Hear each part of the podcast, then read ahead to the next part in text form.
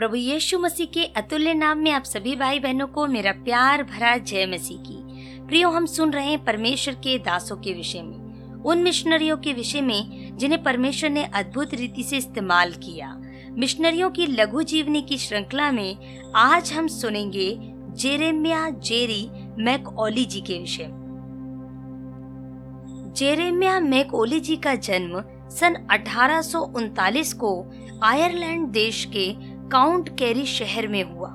Jeremiah Macaulay America के लिए दर्शन रखते थी, तथा इनकी मृत्यु 18 सितंबर सन अठारह सौ चौरासी को हुई। एक प्रसिद्ध रूसी कहावत है कि आज्ञाकारी घोड़े पर आग्रह करने के लिए आपको चाबुक की ज़रूरत नहीं है। कभी कभी लोगों को सही रास्ते पर लाने के लिए उन्हें चाबुक की ज़रूरत होती है। एक व्यक्ति लापरवाह जीवन जीने के लिए नहीं बल्कि एक विशेष जीवन जीने के लिए इस संसार में पैदा होता है। जेरेमिया मैकॉली का जन्म आयरलैंड देश में हुआ था। अपने पिता की बुरी आदतों और हताश जीवन के कारण वे भी दुष्टता से जीने लगे। तेरह साल की उम्र में उन्होंने अपनी बहन के साथ रहने के लिए अमेरिका की यात्रा की। बुरे लोगों के साथ उनकी दोस्ती ने उन्हें चोर बना दिया। 19 साल की उम्र में उन्हें एक डकैती के लिए गिरफ़्तार किया गया था और उन्हें पंद्रह साल की सजा सुनाई गई थी। लेकिन वे परमेश्वर के चुने हुए साधन थे, चुने हुए पात्र थे और उनके काम के लिए अलग किए गए थे। जेल में अपने दोस्त ऑरविल गार्डनर के द्वारा जेरी मसीही विश्वास में बढ़ने लगे। उन्होंने बाइबल पढ़ना शुरू किया और परमेश्वर के वचन ने उन्हें उनके पापों का दोषी ठहराया। पश्चाताप के साथ प्रभु से क्षमा मांगने पर उनका हृदय वर्णातीत आनंद से भर गया।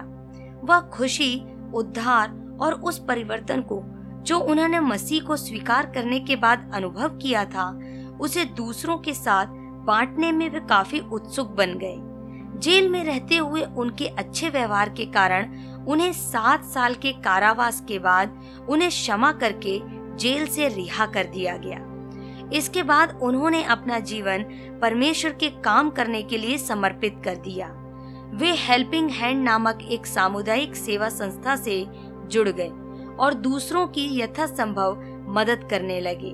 अठारह सौ बयासी में उन्होंने जरूरतमंद और हताश लोगों की मदद करने के लिए क्रेमोर्न मिशन की स्थापना की।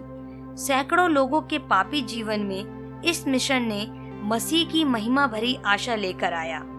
उन्होंने जेरी मैक्यूएले नामक एक पत्रिका के माध्यम से परमेश्वर के संदेश को साझा शुरू किया, जिसमें आत्मिक सभाएँ और बदले हुए लोगों की गवाही का विवरण शामिल था।